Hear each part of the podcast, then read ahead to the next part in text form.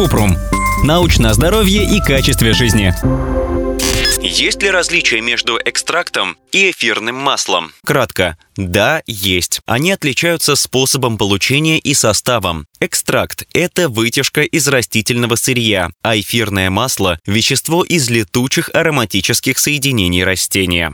Подробно. Чтобы получить экстракт, части растений настаивают или процеживают. При этом используют разные растворители, обычно воду или спирт. Экстракты некоторых растений применяют в народной медицине, но нет убедительных научных доказательств, что они помогают в профилактике и лечении заболеваний. Кроме того, лечебные травы могут взаимодействовать с другими лекарствами, которые назначил врач. Поэтому, прежде чем использовать растительные экстракты, лучше обсудить это с терапевтом. В любом случае, экстракты не должны заменять стандартные методы лечения. Чтобы получить эфирное масло, цветы, кору, листья или фрукты прессуют либо пропаривают. Пар, который образуется при нагревании воды, пропускают через растительное сырье. В результате испаряются летучие соединения. Затем пар проходит через охлаждающие установки и конденсируется. Эфирные масла используют в косметологии, самодельных масках для волос, аромаваннах и при массаже. Большинство из них безопасны и не вызывают побочных эффектов,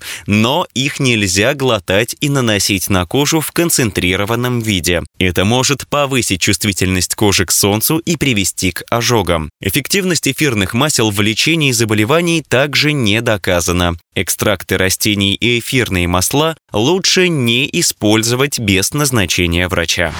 Ссылки на источники в описании подкаста. Подписывайтесь на подкаст Купрум, ставьте звездочки, оставляйте комментарии и заглядывайте на наш сайт kuprum.media. Еще больше проверенной медицины в нашем подкасте без шапки. Врачи и ученые, которым мы доверяем, отвечают на самые каверзные вопросы о здоровье. До встречи!